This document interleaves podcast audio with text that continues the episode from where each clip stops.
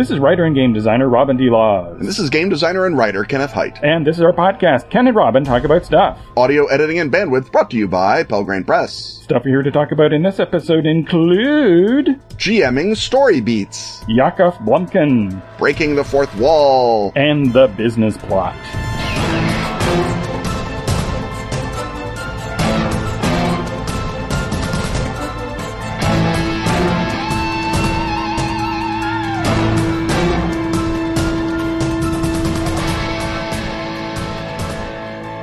The part where we talk about murder. Right, Murder of Crows, that is. Atlas Games' macabre masterpiece of murderous mayhem. Murder of Crows is a card game. It's got five basic kinds of cards, one for each letter of the word murder.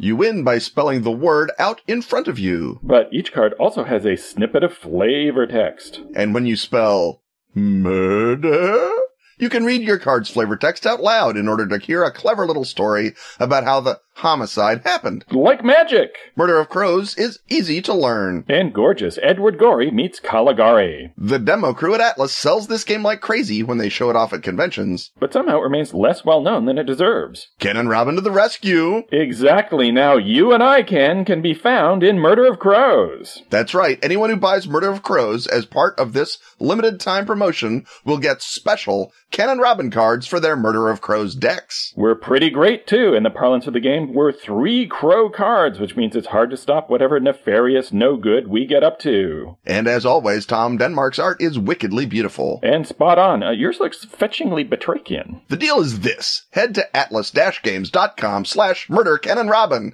Oh dear. Buy Murder of Crows. and get the Ken and Robin promo cards. You may never have the chance to commit such foul deeds again. Foul deeds perhaps inspired by the need to read out loud URLs. That's right. Not, not with the two of us anyway. Head over to atlas-games.com slash murder Ken and Robin. Or follow the link in the show notes. Yeah, follow the link in the show notes.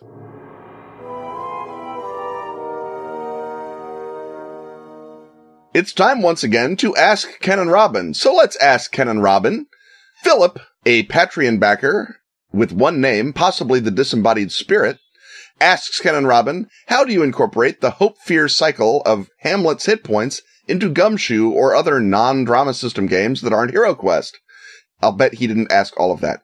Is it something that happens naturally through the rhythm of the in-game narrative? Do you adjust difficulties on the fly, or are there other tricks or mechanics you use to achieve this emotional response? Robin? Well, first of all, Philip really did ask all of He that. He did? That's a verbatim, yes, the backers are not only backing us, but they're filling our questions with plugs for our work. So Right. I, I think we've done our job well. Yes, no evidence for Philip being a disembodied spirit with knowledge of the astral plane has increased. So, uh, Hamlet's Hit Points, uh, for those of you who are not familiar with it, is my uh, book of narrative analysis that's directed at uh, GMs and other role players in an attempt to sort of give you a sense under the hood of how narrative works. Not so much in terms of its structure, because structure is uh, pretty fungible for role playing games. Uh, you can't. It's very difficult to create a structure like you can in a uh, work of passive entertainment, but rather sort of the moment to moment engagement that keeps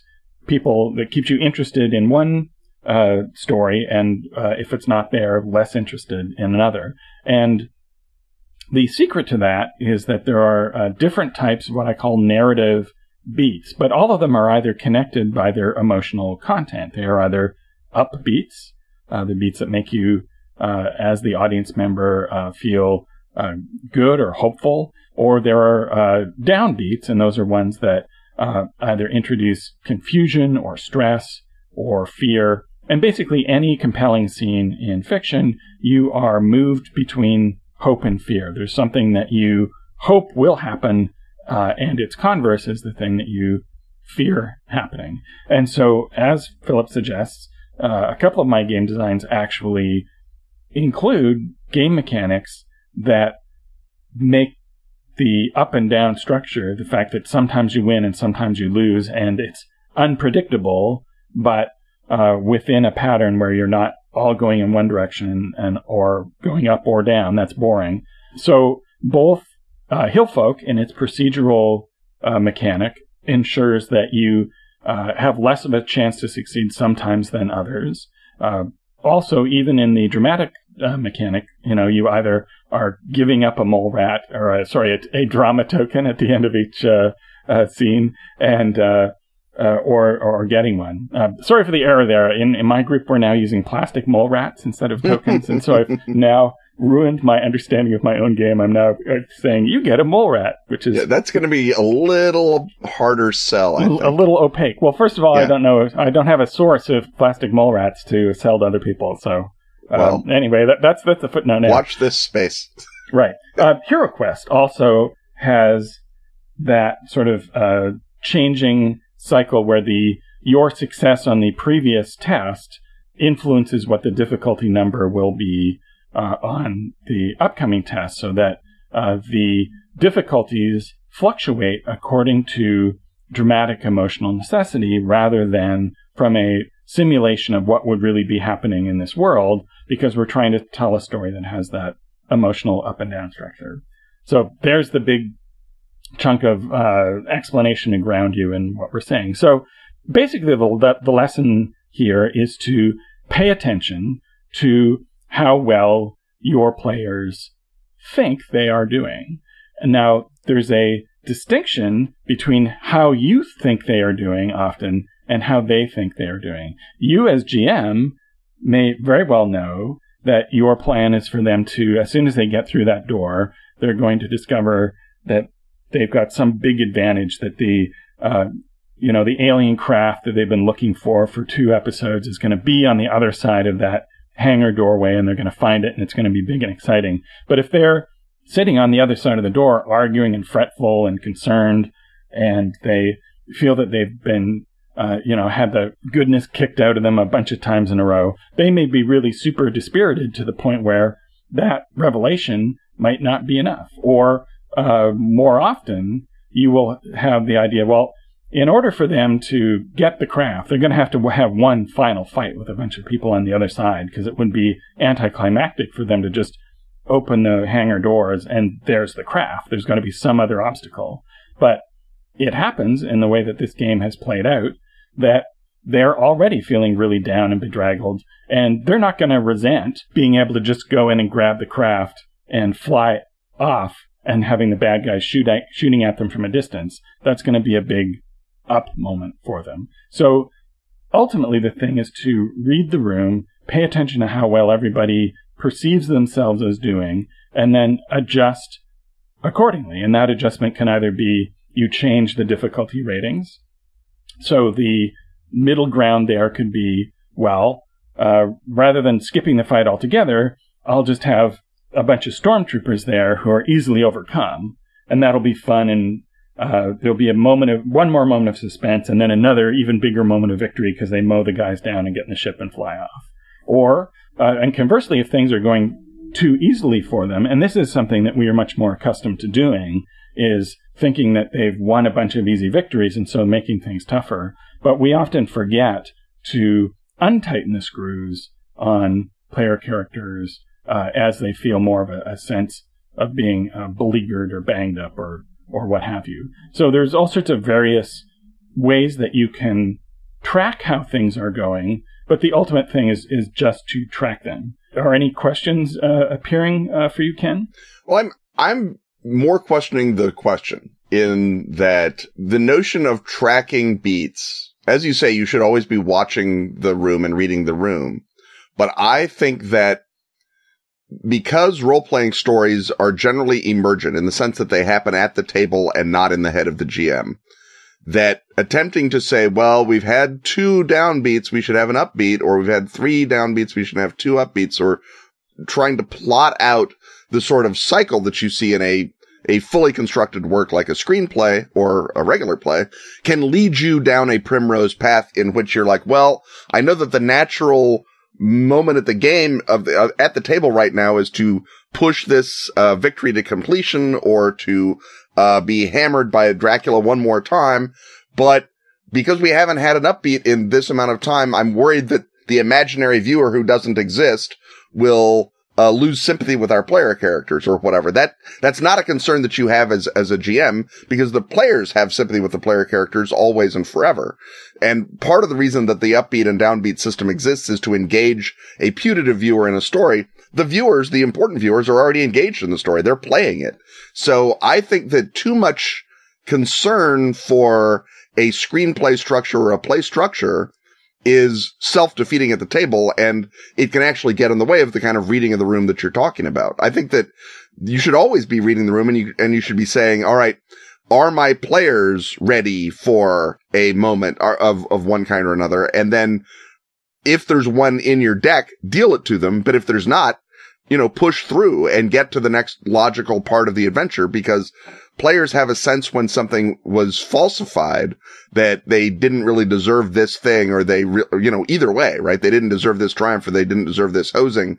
And if you've done it to hit some sort of imaginary metric in your head, you wind up actually doing the inverse of what beat uh, theory is supposed to do.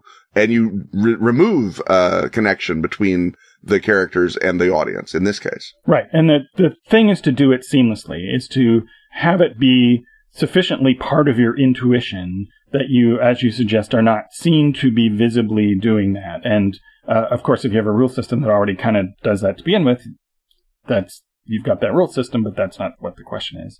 So right. uh, ultimately, the the end goal is to internalize this sense so that it is part of your uh, intuitive storytelling uh, kit that you're not even really realizing that you're doing it when you are doing it. Um, if, however, uh, you find this concept a little uh, difficult, there are things that you can kind of do just to remind yourself where things are at. So, you know, you can borrow a little spinner uh, from any uh, kid's board game that has a spinner and just sort of uh, move it when you feel that there's like a big upbeat or a big downbeat so that uh, you don't necessarily aren't necessarily going to have a one-to-one relationship between you know, okay, I'm going to slash the difficulty numbers here because it's down. But if you are doing that, even for a couple of sessions, again, it's a set of training wheels that will get you to start just sort of doing it automatically. And um, as as we're both suggesting, uh, read the room. Another thing about Hamlet's hit points that I think is perhaps even more important, but less clear because there, there's not a big system devoted to it, is in order to have in a scene something that you hope will happen and something that you fear will happen, the scene has to pose a question of some kind. Is the rock going to roll over Indiana Jones? Is Sherlock Holmes going to find the guy in the suit of armor who's been lurking around? Is Richie Rich going to get his fortune back? There's a uh, question that motivates any great scene. And when your game starts to become a situation not where people are too dispirited or too cocky, but a scene has become uh, boring and you're not sure what's going on, then's uh, the moment when you uh, ask yourself, what is the question of this scene? And often you'll find the scene has no question, that it's just uh, often uh, it may be that the players have gone off in a direction of uh, arguing with each other or speculating for so long or off on some sort of conversational side tangent that uh, there's nothing that you care is going to happen or not. Or it's just sort of gotten muddled in everybody's minds what it is that they're trying to do. And so when you see that happen, the technique is to restate the question, is to uh, either, for example, in, in drama system, uh, I will just say, okay, bring it in for landing, or, you know, what's the purpose of this scene? Or in a more traditional game, it's have something happen that reminds everybody what they want and what the stakes are and what the point of the current scene is because you've wandered into the the prairie of uh, the premise prairie of you know why are we here what are we doing uh, we've drifted off not into an interesting side tangent driven by the players but into a land of boredom let's uh, and sometimes you just have to make up a new question and impose it. You know, are here come the death ostriches? Are you going to deal with them? Uh, are you going to get killed by the death ostriches, or are you going to kill them and, and uh, roast them and have a delicious ostrich feast? Or you know, something that brings you back to the question. So uh, to go back to the alien craft thing, it's like you, if, if things have gotten boring and you're not sure why you're in this particular uh, market uh, trying to buy sand spice, all of a sudden, ping, somebody's monitoring instrument goes, and you get a uh, resonance detection of the possibility of the alien craft being nearby. So that's a, another technique that I think is less obvious. Certainly, I've spoken about it less, but it's uh, just as important, if not more so, is to ask yourself, what question is this scene posing? Yeah, the notion of having every goal for a scene, though, again, you can say, you know, the what's the question that the scene is posing in a story situation, and that, of course, is the key to Gumshoe. What what answer do you need to get into the story more? But the question of emotional tenor or what uh what um what sort of uh other beats is the scene accomplishing? I think that the trick is to only start introducing that question to your own mind once you are very, very confident in your ability to handle the basic functionality of the scene to be interesting, ideally to be, to be motivating, to move people into the next scene and to provide a, um, uh, a reinforcement of the world's fundamental reality. And even if that world is a crazy dreamlands reality where everything goes bananas all the time, you want to reinforce that with the scene. So a scene has to keep the players in the world. It has to uh, situate the players in the story. And then it also has to hold your interest. And that's, that's a job of work to do already without having to consider, are we, uh, feeling good or are we feeling bad about the scene? And so I would just caution, uh, people to make sure that they've got the fundamental job of the scene before they start worrying about well, now that I've built my, uh, my, my, uh, intricate chair, is it placed correctly in the room? Right? I mean, worry about the feng shui of the game well after you've actually dug the ditch, I guess. Um, I would go at it a slightly different angle and say that these are diagnostic tools to use only when something seems to have gone wrong. So that, uh, if everything is going along tickety boo and people are engaged and they are uh, neither dispirited nor bored, uh, you've already done that job. You don't need to go tinkering with it and trying to calibrate it by three more degrees in order to get some sort of platonic ideal perfect engagement. Right. But when things are starting to go south, it's a good way to ask yourself how to get them, I guess, north. I guess it's mm-hmm. the opposite of things going south. Right. Yes. Uh, and, and so I would reinforce what you're saying is it's not another thing to tie yourself up with, but it's a, uh, you know, a narrative defragging program to pull out when uh, things are you're starting to lose touch with the group and you know, the question is how can i quickly re-engage them? And so the things that you're trying to re-engage them for are either uh, sort of hopelessness and or boredom and there's different solutions for those two things which i have already uh, stated. So i think uh, we've answered that question and can move on to our next segment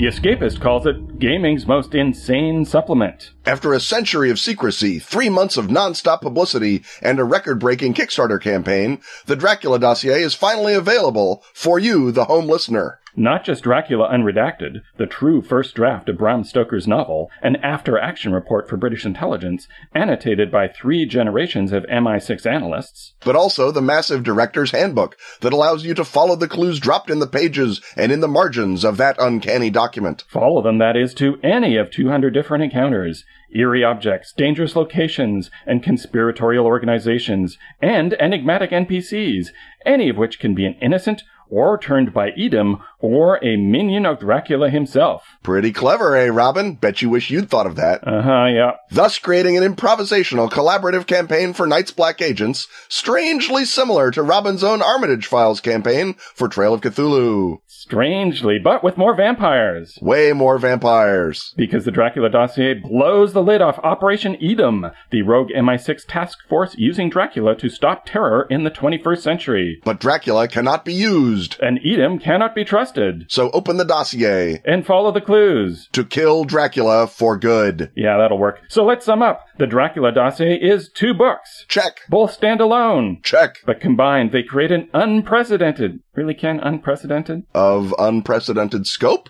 How's that? Uh, let's see. Both books add up to something like 800 pages. So yeah, an improvisational, collaborative campaign of unprecedented scope. Check. And Dracula Unredacted, that's Stoker's real first draft, annotated by the MI6, And the director's handbook, a massive collection of multifaceted encounters. are both available at the Pelgrane website right now. Check. And mate, the game is mine, I think. No, Robin, it's theirs.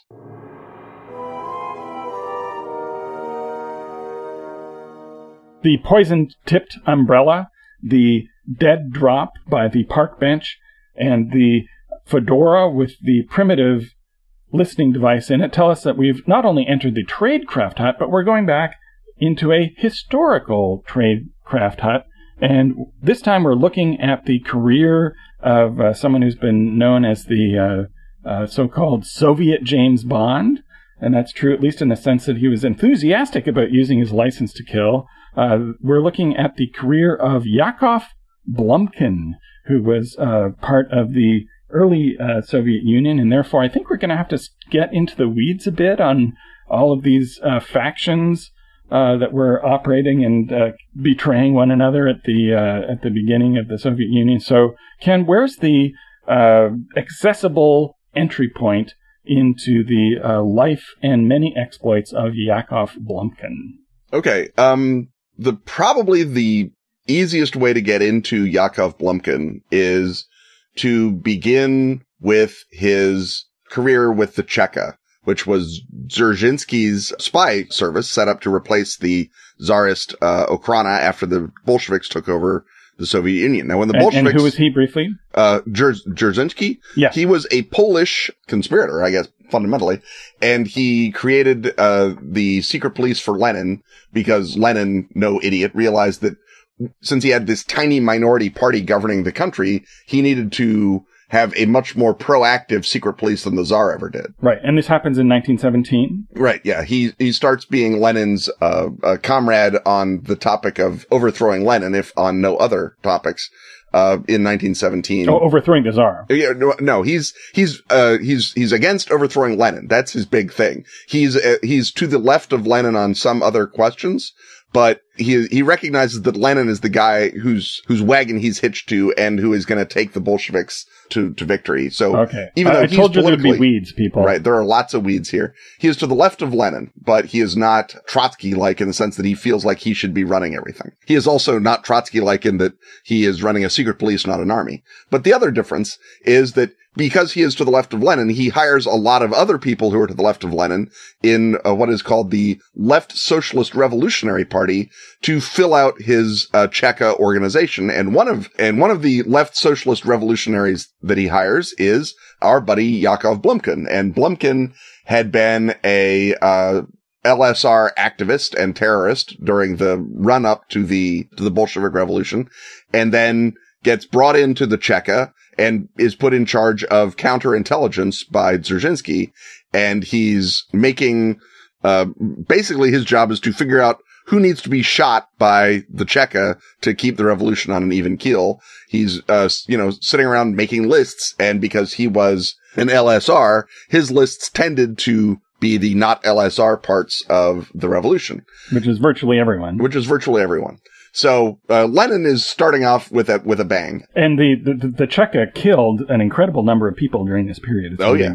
Horrible, gruesome episode in history. and that's just the shootings. Obviously, the Cheka also did an awful lot of, you know, sort of, um, uh, turning people over to, uh, be starved to death or, or, or overrun by, by, uh, other armies or whatever else. But yeah, just the standing people up against the wall and shooting them, you know, there's tens of thousands, certainly hundreds of thousands possibly that, that they took out. So anyway, one of the differences that Dzerzhinsky and, uh, Blumkin have with Lenin is the Treaty of Brest-Litovsk, the treaty that will surrender the Ukraine and huge stretches of Russia to the Germans as a way to get out of World War One. The Germans win World War One against the Russians, and they impose a punitive treaty that will strip um, uh, huge swaths of Russia from uh, Russia and turn it over basically to Germany to run. Uh, the LSRs are against that. Lenin, uh, again, being a fairly clear-headed fellow, understands that if you if you don't give the Germans a peace treaty, they will keep attacking you, and that will also make it very, very hard for you to uh, fulfill your promise of peace to the people of Russia who are sick of fighting Germans for obvious reasons. Yeah, so that's a, a fine point of peace treaties that I, I guess is oft ignored. it apparently was ignored far more by the left socialist revolutionaries and Trotsky than it was by most people. Um, so anyway, the LSR leadership tells Blumkin to assassinate the German ambassador to Russia, a guy named Wilhelm Mirbach. And indeed, he does. Um, uh, shoots him at point blank. Uh, the LSRs attempt to mount a coup d'etat because they realize that shooting the German ambassador is the kind of thing you can't walk back. And so Blumkin, uh, flees uh, Moscow, goes to the Ukraine where the LSRs are trying to run their own revolution, joins the LSRs Cheka, and then, uh, sells them all out to the Bolsheviks again in 1919, basically as a pardon to let himself be brought back into the Cheka. Uh, at this point, I believe it's the NKVD or OGPU rather, by the Bolsheviks. Because again, Blumkin knows, you know, basically who's going to win this fight between the LSRs and, uh, the Bolsheviks. And it was obvious when the LSR coup in Moscow fails. Right. So Because he knows the LSR is full of crazy people because he is one of them. he is one of them. Yes, he knows them very well. So, uh, Blumkin, uh, you know, Dzerzhinsky sort of tries a, a remote control purge to, he sends him back to the Ukraine to kill Admiral Kolchak, who was the head of the white forces. And, uh, so he's in the Ukraine. And the, the white forces are the anti-communists. The anti-communists. Uh, he's in the Ukraine trying to, uh, assemble teams to kill Admiral Kolchak, but the trouble is that you have to go and talk to all of your old buddies, who in this case are LSRs, and so they kept trying to kill Blumkin. So what with one thing Weird and another, how that happens when you betray them. he never, he never quite gets around to killing Kolchak, but he never quite's getting killed either. And he winds up joining the Red Army. And I think this is probably where he starts making connections with Trotsky because Trotsky, if you've got Lenin and Dzerzhinsky mad at you, there's only one other place to go. So Trotsky at least gives him a position in the Red Army as a counterintelligence uh, officer, and then with Trotsky's patronage, he gets back into uh, Dzerzhinsky's outfit. Right. And Trotsky's patronage, spoiler, will later come back to haunt him. Later, come back to bite him.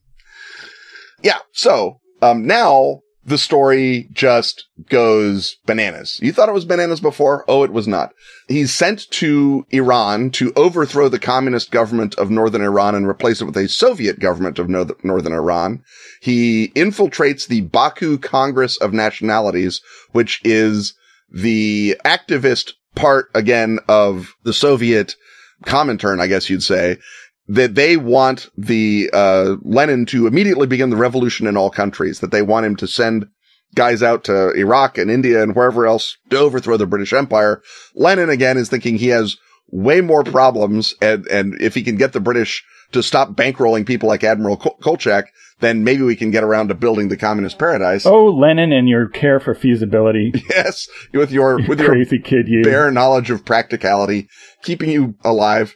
He's in the um, uh, Congress of Oppressed Nationalities, probably running a bunch of the delegates. They all vote to uh, uh, overthrow the hated British, but Lenin eventually says, "No, we're not doing that." So he gets brought back to Moscow. Um, he goes into the military college, and you'll note every time he tries to push Lenin to the left, he has to run and hide with Trotsky. So he does it again. Um, and winds up working for Trotsky while he's writing um, his military theory books, including editing the section on how it's very important to crush the left socialist revolutionaries. Yes. So that's um, uh, Anyone who betrayed the left socialist revolution was a great guy. yeah. Here's a fellow.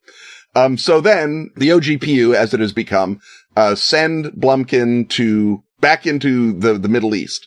And now no one really knows what he was doing. Uh, between 1924 and 1929, he may have been running the OGPU in Soviet Georgia. He may have been, uh, infiltrating uh, the Persian or the Turkish government. He was in the Soviet delegation to the Soviet Turkish and Soviet Persian border commissions. So he's out wandering around these border areas with his official letter that says he can do that. Um, he was, um, uh, keeping in touch with weird radical poets, uh, the, basically the Maxim Gorky, uh, faction of the Trotskyist faction. So he's still running his, uh, underground, farther left, uh, circles. He's, sneaking into Afghanistan to meet with the Aga Khan about this, hey, let's overthrow the British thing, probably on his own hook, uh, went, disguised himself, they say, as a dervish, uh, which is a uh, religious ecstatic, um, and went down into Ceylon to map all the British military positions. He secretly ran Mongolia, they say. He went to Tibet because everyone gets to go to Tibet if they're awesome. At some point, he was apparently connected to Gleb Boki's, uh, uh, magical cryptological circles in uh, Lenin's organization. So he's got a sideline as an antiquarian, uh, selling and probably smuggling and stealing uh, Judaica. Yes, exactly. Jewish uh, incunabula, which he has been looting from synagogues in Ukraine and elsewhere, and then selling on the open market to finance the uh, Soviet operations in Palestine. He's got a, a Jewish um, a cover identity, uh, again, going into Palestine to work against the hated British who finally kick him out of Palestine once they cotton onto what's going on.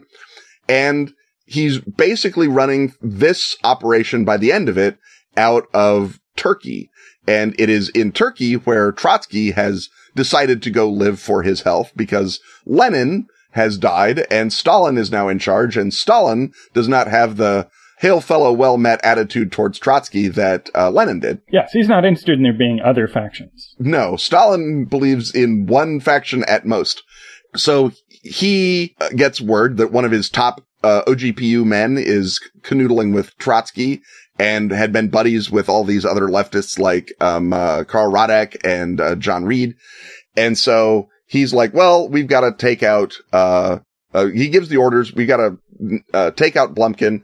They plant a uh, different KGB agent or GPU agent on him, uh, Lisa Gorskaya, and she uh, lures him into pillow talk in the in the great way of spies everywhere.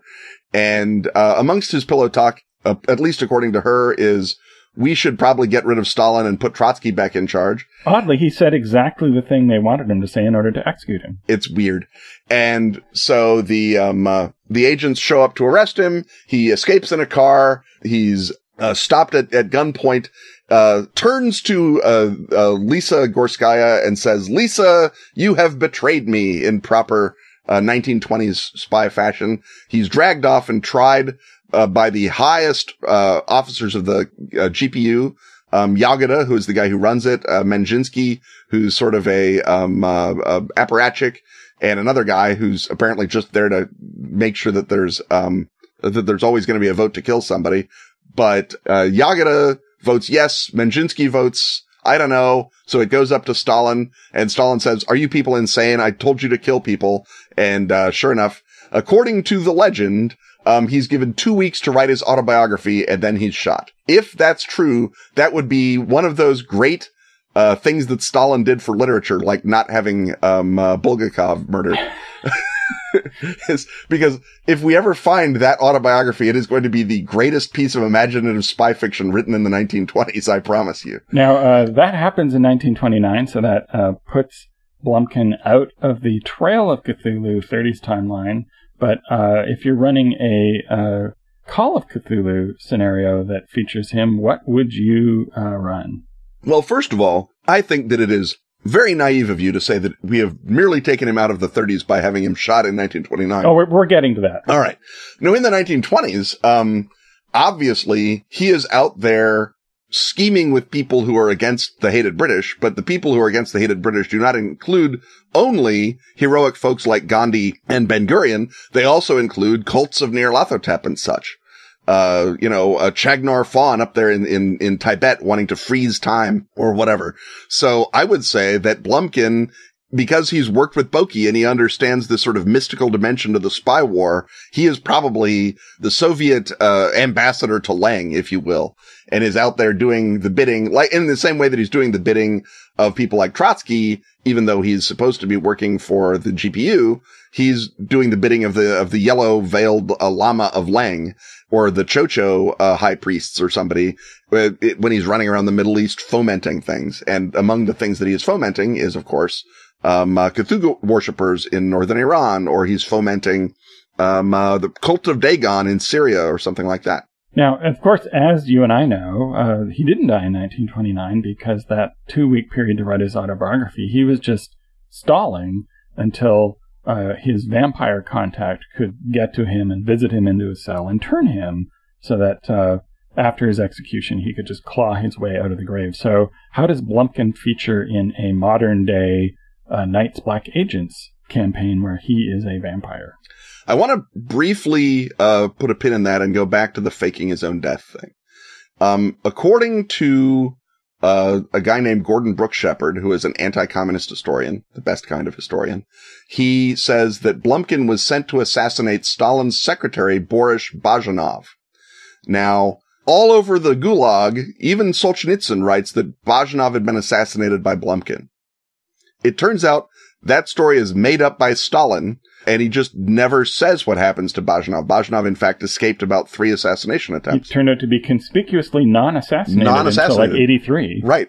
And so once you've got this notion of Stalin making up the fact that people died, people very closely connected to Blumkin, I think it's also possible that now that he's faked his death, Stalin's like, no more working on your own. You're working for me because at a word from me, you're going to be dead. I have the, I, I know your true name, right? I can kill you at a, at a remote distance.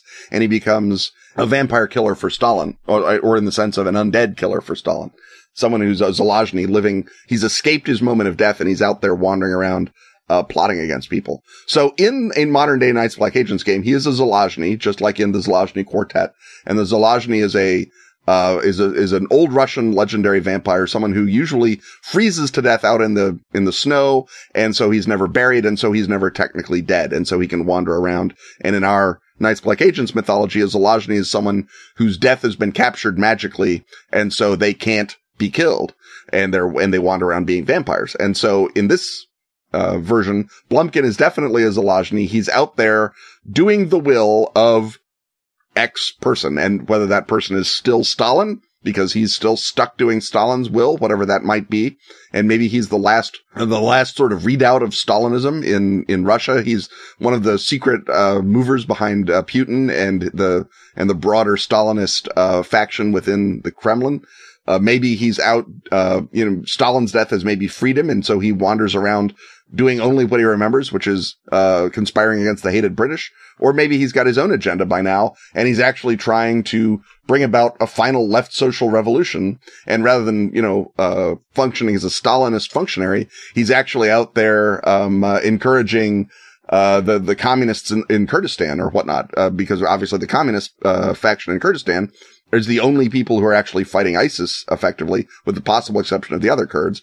So perhaps Blumkin is like a low level version of the Dracula dossier in that he's fighting an evil force ISIS, but he's still a horrible vampire and still needs to be taken out so that the communist Kurds can be freed of his undead thrall. Uh, well, now that we've got uh, a plot hook for two different games, I think we can uh, declare our brief encapsulation of the career of Yakov Blumkin at an end and move on to our next segment.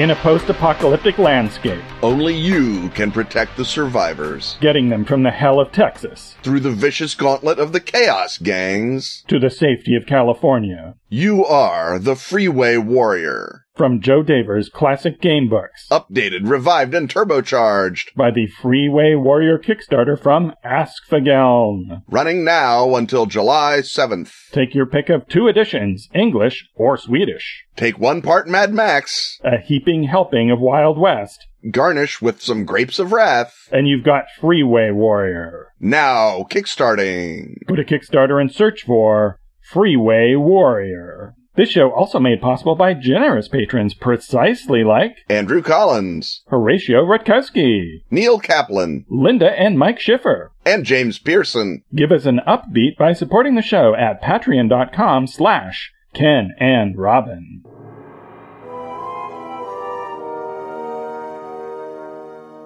The rattle of dice, the thump of miniatures, the crunch of Cool Ranch Doritos, and the benevolent gaze of Peter Frampton coming alive tell us we've once more entered the gaming hut. But in the gaming hut, Peter Frampton is asking the players, are you sure you want to do that? Yes, Peter Frampton is leading us in breaking the fourth wall. And this is the sort of thing that we've all done from time to time. Yes, well, if, if you're on a wall, it's the next step to It is the next wall. step. It's the first step, really because um, you don't have a, a, step before that. And, and from time to time, we've all done it. We've said, well, are you sure? Or things like that. But I think that when we're talking about breaking the fourth wall in gaming, we're talking about bigger questions even than that. We're talking about things like, um, that goes against the intent of the scenario. Do you mind not hosing me? Or things like that. Robin, is that what you intended when you broke the fourth wall to pose this question? Yeah. So, so my question is that even today, uh, three decades into the advent of uh, role-playing games, there are still people who are reluctant to just break for a moment, and particularly as a GM, to say, "Hey, are we sure that this is going on, or what? What's our intent here? Or you know, really, that's uh, you're kind of making a, a, problem here. Can we cut that out, maybe?" Uh, and the question, and there are still people, and in the olden days, there were way more people who thought that that was poor form. And what I would like to uh, stroke our chins about for this segment is why did that happen? Why did we think that way? Because there's an obvious contradiction in the whole idea of there being a fourth wall in a role playing session because the other three walls aren't really in place, right? It's a theatrical metaphor. It's about uh, you know, the character who steps out of character to, to directly address the audience. But in a, a role playing game, it's not a play, it's not a movie. You're all sitting around the table and you're constantly referring to the mechanics of storytelling because guess what? You've got game mechanics. So why is saying roll for initiative not breaking the fourth wall, whereas saying, oh, hey, can we just not do the weekly inter-party fight where the paladin and the thief try to kill each other. Can we just skip that this week? Because actually nobody other than you two enjoy that. Because uh, if you look back at um, older GM advice, there's often advice to tell you to have the world retaliate against dysfunctional play. So in uh, somewhere in the DMG, uh, Gary recommends that if someone is uh, being a real problem at the table, you get them, you have them hit by a 3d6 bolt from the blue. A energy beam suddenly appears to hit your character because you, the player, are being kind of recalcitrant. Um, you will also hear people who were steeped in the original generation of GMing uh, when they are uh, asked a GMing question about how to deal with this dysfunctional play or that dysfunctional play. They will say, well, have have something happen in the world. Have a bunch of goblins come through the window and attack them. Rocks fall, you die. Rocks fall, you die. Whereas these are not necessarily the uh, most efficient way to directly address a problem at the table. And in fact, I think kind of reinforce those problems by saying there's certain things that the GM just can't say, like, hey, cut this out. Or, you know what? You're the only one enjoying this part. Uh, but that rather the GM has to work through an elaborate workaround of having the world press in to, you know, if you're the character who is dragging on the conversation with the sword salesman for 20 minutes while everybody checks out and starts checking their phones, uh, that you can't just say, okay, we skip to the end and you have the, the sword, rather than, oh, well, I guess there's a fight in the marketplace. Everybody run in and join, because all of those solutions uh, break something else. They either break credibility or uh, they uh, break the idea of everybody being there at the table to uh, have uh, fun with each other. And, and oh, look, now we've got a big bizarre fight that we didn't want to get into that doesn't have anything to do with the story, and it's just there as a response to a smaller problem. And I've just larded in a bigger problem to uh, have that uh, fixed. So that's definitely been a thing. Why do you think that was a thing? I think there's two reasons that that was a thing. And one of them is sort of an extrusion of the old geek social fallacy that, um, we can't ever throw someone out. We can't ever confront anyone directly because they are tribe. We must keep them in tribe and drag them along on all our tribe adventures, no matter what kind of a pain they are. And the other part of it is something that was probably not foremost in the mind of Gary and the earliest uh, neckbeards, but came more to the fore in the later, uh, uh, more story inflected games. And that is that it would break immersion. I'm just playing my character. My character naturally hates being told what to do by the paladin. My character always dickers with sword sellers. My character is a giant pain and I'm just playing him as a giant pain. And that's, and that's just how I am, man. And you can't step on that. Yeah. It's just a coincidence that I always pick a player who's a giant p- pain. Yeah. And that character is always a giant pain the way that I am always a giant pain. Exactly. And in fact, reveals that I come to this game in order to get my fun by taking away all of yours by being a giant pain. Although that is, uh, that is certainly true and does happen. I think a lot of other people begin following interior character logic to the detriment of group communal activity. And that's not to say one is right and one is wrong, but it is absolutely to say that one is to the detriment of group communal activity. And so you get that in uh, a lot of games, uh, your, your vampires and your ambers where drawing your characters uh, through some sort of emotional crisis is a fundamental part of the game. They feel like if they're not playing out this fundamental emotional crisis in the stormy first person fashion that all narrative about emotional crisis teaches us to depict it as, then they are not really playing what their character is feeling. And the amount of derailment of the general story is irrelevant because in their head, the story is always about their character. And that's not the same as the guy who's just picking fights to be a jerk, but it is the same as no one get to have any fun that day. Right. And because weirdly, those things bleed into each other because uh, surprisingly often, the person who wishes to privilege their I'm just playing my character man above everything else uh, coincidentally wants to have their character always saying no to what everybody else wants to do or what would move the story forward. That if you if you are the I'm just being me guy and you're being you in a way that moves the story forward, that's one thing. But if you're requiring everybody to petition you for permission to all move ahead and do the thing that you all showed up to do that night, you are seizing emotional power in a way that you may or may not be conscious of, but is uh, none, nonetheless is a different way of exploiting that geek social fallacy that you mentioned. And I will add also that the reason it's a fallacy is because that's mostly just a rationalization for the fact that introverted people don't like confronting each other and don't like being direct with one another. And the mythology of acceptance uh, is partly true, but is also just partly a justification for avoiding a thing that you don't want to do anyway. And also, like like all virtues, it can be um, uh, manipulated by people who are jerks. Yeah, I mean that's just what that's the downside of virtue, people. Uh, fortunately, it will get you stars in your crown in heaven. But anyway, so the question being, is there a way to break the fourth wall that is, uh, that is better than simply out of game saying, uh, look, we we, we get that the hobbit and the elf always fight. Let's take it as read this time and move along. Or are you sure you want to go across the desert of no encounters that are written instead of into the dungeon of infinite fun?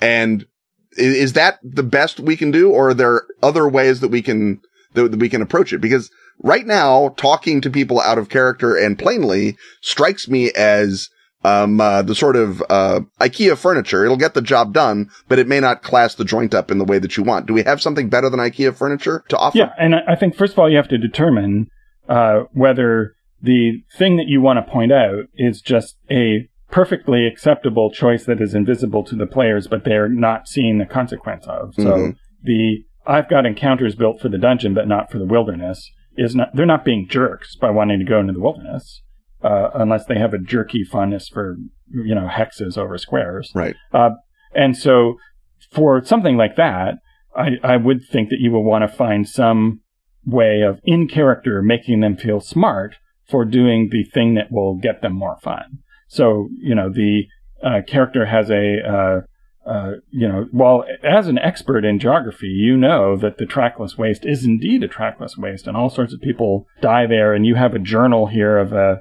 a, a series of explorers who went there and found nothing Yes. so that it makes sense in world for you to know that the fun is over in the dungeon. The other category, though, is what we've already discussed, is the undermining play that is consistent over time and has not been sub, you know, has not been amenable to your previous more subtle efforts to nudge things forward. But if you can do things in a way that sort of invokes narrative technique rather than uh, totally breaking character, yeah, sure, that's better. It's like if the guy is completely who who always drags on the conversation with the irrelevant sword seller is doing that once again, you can just go cut to and start telling more story somewhere else, and that still will be a little bit jarring for the person who wants to have this inane conversation that no one else is interested in. But it's not you're not scolding him for his habit of doing that. You're just sort of uh, having the story move on and having him catch up to where the rest of the story is.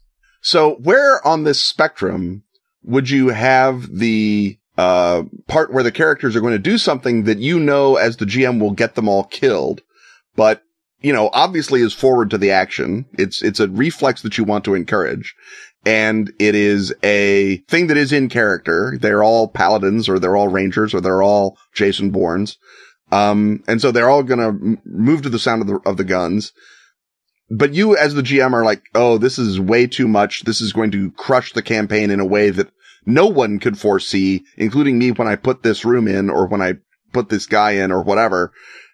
Uh, is there a thing that you can do? Because again, in the Zalozhny Quartet, we say, if you have military science, you know that this is a death trap. Right. Um, and you, and you provide that. Is there a, a more elegant, uh, version of that piece of IKEA furniture that we can offer? That sort of breaking the fourth wall? Right. And and that's an example of the unconsciously suicidal action where Right. the players understand what's going on differently than you do and you need to have their in character world understanding shift to match your understanding so that you know if they're walking into a realistically depicted lava flow and will all be completely incinerated if they're charging into the lava they're making some sort of mistaken assumption as to their imperviousness to lava or you know what have you or you know if there's a artillery barrage or whatever it is. And uh, indeed, there's got to be, no matter what the game, if you're an experienced uh, explorer, uh, you can just say, you know that if you want to get over the hill and get to the other side and, and join that army, which is your whole point of doing this,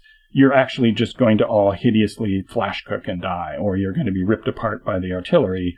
That's a good impulse, but your characters would know that that particular solution is certain death.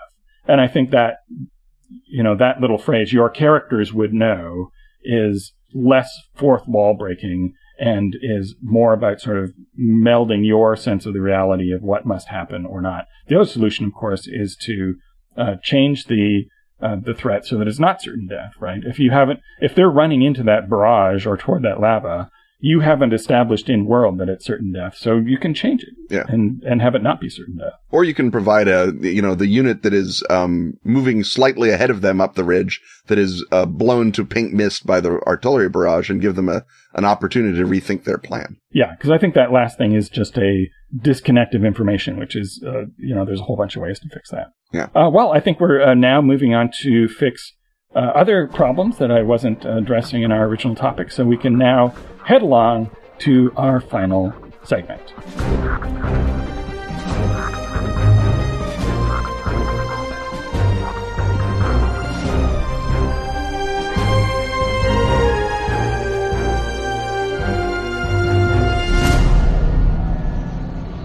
When you signed up to risk life and limb to protect the global order, you didn't know you'd be going up against the Cultists, conspirators creatures. and inexpressible horrors of the Cthulhu mythos. But that's exactly what happens when you join Delta Green, the most covert of covert security agencies. Fortunately, you now have the Delta Green Agent's Handbook to somewhat lengthen your career as a field operative. This player's only rulebook for Delta Green the role-playing game tells you everything you need to know about Character creation, investigation, combat, sanity, gear, agencies that will help and hinder your progress, and scenes of the home front that show you what you're fighting for. and dying for. And maybe occasionally horribly resurrected for. Grab the Delta Green Agent's Handbook From Arc Dream Publishing. in oh so secure PDF format at RPG Now.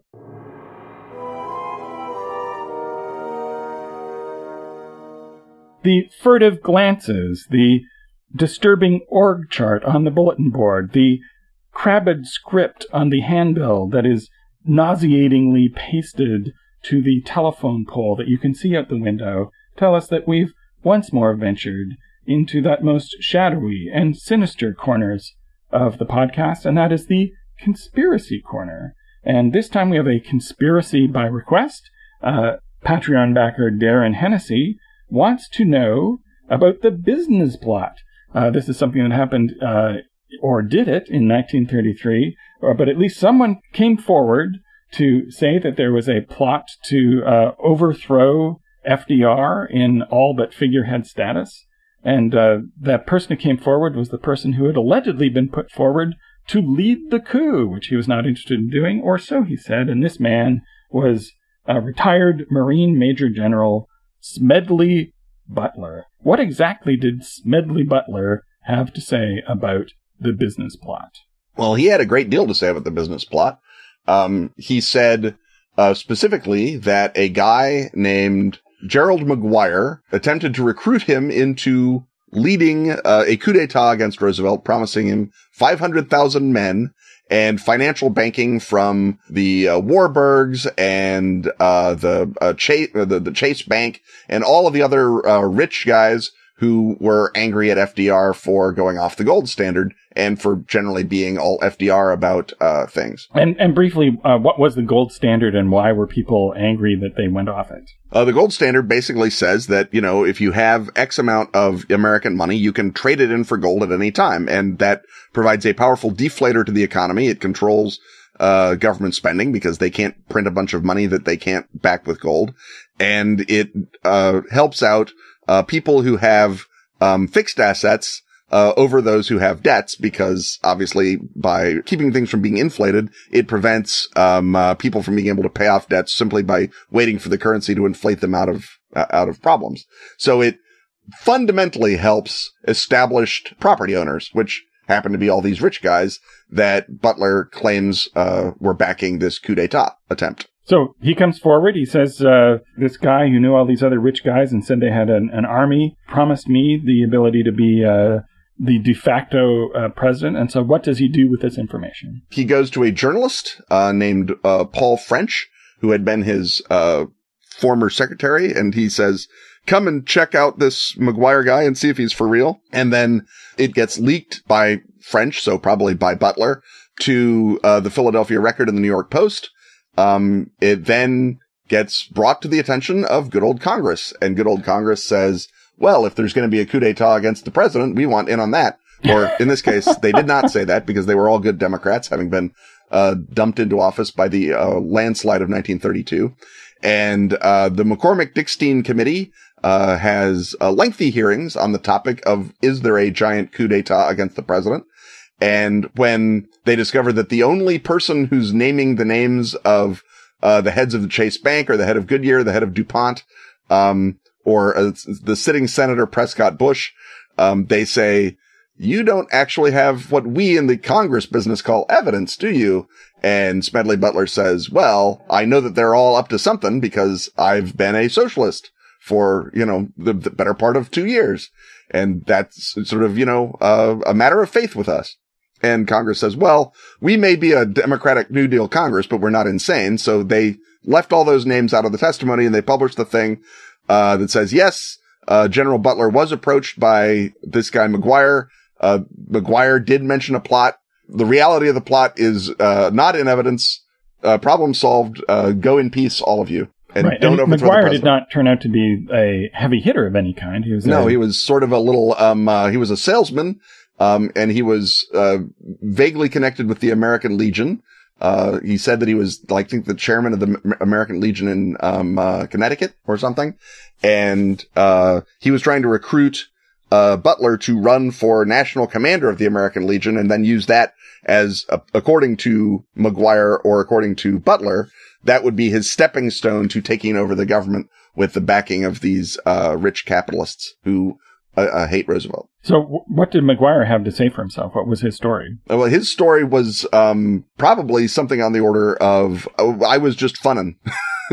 he uh, he he definitely met with Butler. Um, that's that was established by the committee. Butler says MacGuire said I should lead a coup. MacGuire said I never said any such thing.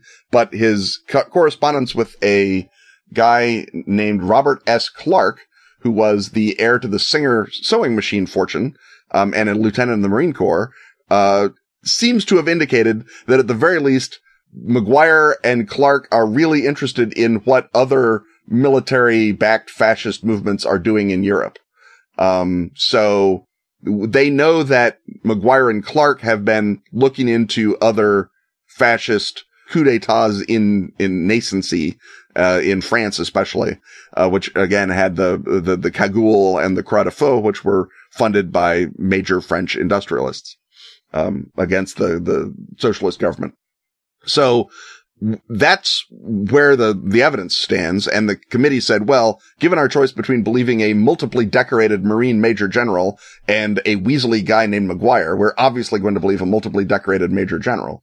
And so they said, yeah, uh, MacGuire obviously must have come to Butler and, and made this, uh, offer. And however, the committee then goes on to say, but whether or not the offer was genuine, no one can tell because there's no evidence one way or the other. So, uh, what does uh, conspiratorial history uh, suggest? There's uh, uh, a couple of suggestions you've dangled here, which is that there really was a uh, plot, but it was not as well connected as it was made out to be. two, that Butler was just sort of a crackpot, or I guess the other option would be there really was a, a conspiracy. What uh, do you think uh, really happened? What I think really happened is that MacGuire and Singer, because they were both, or not Singer, MacGuire and Clark, because they were both part of the American Legion, which was kind of wired into the business elites all across America, because obviously it would be, um, were interested in seeing something like the Bonus Army, which was a a group of veterans that marched on Washington to try and get their promised bonuses paid, and uh, then were dispersed by uh, Douglas MacArthur uh, and um, his cavalry, much to the joy of everyone, I'm sure. the the bonus army they looked at and they said, "Oh, if only it had been led by the good people of the American Legion, it could have overthrown Roosevelt for good instead of just panicking President Hoover." And so the that probably got them thinking of having a coup d'état, and then they sort of cast around and realized that they didn't really have anyone to lead a coup d'etat, but because Clark knew Butler, he said, I'll, you know, maybe you should approach Butler. Maybe he'd be interested in, in it. Now, this would imply that Clark is sort of clueless because even in 1933, Butler has been going around trying to found the veterans of foreign wars as a counterweight to the American Legion to basically create a um, uh, more populist veterans organization that would oppose the um, uh, pro-business American Legion. Uh, he, he, called it um, getting the the veterans out of the sucker class. So Butler's uh, right after the bonus army, which is probably the radicalizing moment in his life, he begin he moves far to the left and becomes a terrible choice for this. Even if you thought that you had DuPont and everybody else behind you for a coup d'etat, you would not be approaching Smedley Butler. But it's arguable that Clark doesn't understand that people think that because he's, you know, he was known as the million, the millionaire Marine and the millionaire lieutenant and, uh, was probably sort of, uh, detached from reality. And so he would have, he, he approaches, uh, Butler. Butler goes along with it to find out what's going on, like a good patriotic American. And then when he gets into Congress, probably can't resist over egging the pudding because he knows that, you know, as the uh, in the Marine Corps when he's invading Haiti and Nicaragua, he's doing it for the United Fruit Company. He assumes therefore that it's uh, just as sure that Goodyear is trying to uh, overthrow uh, Roosevelt for the what was then not called the military industrial complex, but was just the industrial complex because they didn't barely even have a military. So this was not a coup, was at most a trial balloon for a coup. But Mhm. did this wind up infiltrating the general conspiracy mythology? Do present day conspiracy theorists still invoke the business plot? Uh, yes. And that, and that's for two reasons. First, because it is one of your classic, uh, it, it feed, and again, because I think Butler, uh, either confabulated or heard what he wanted to hear or encouraged MacGuire to confabulate this right wing plot against a left wing president.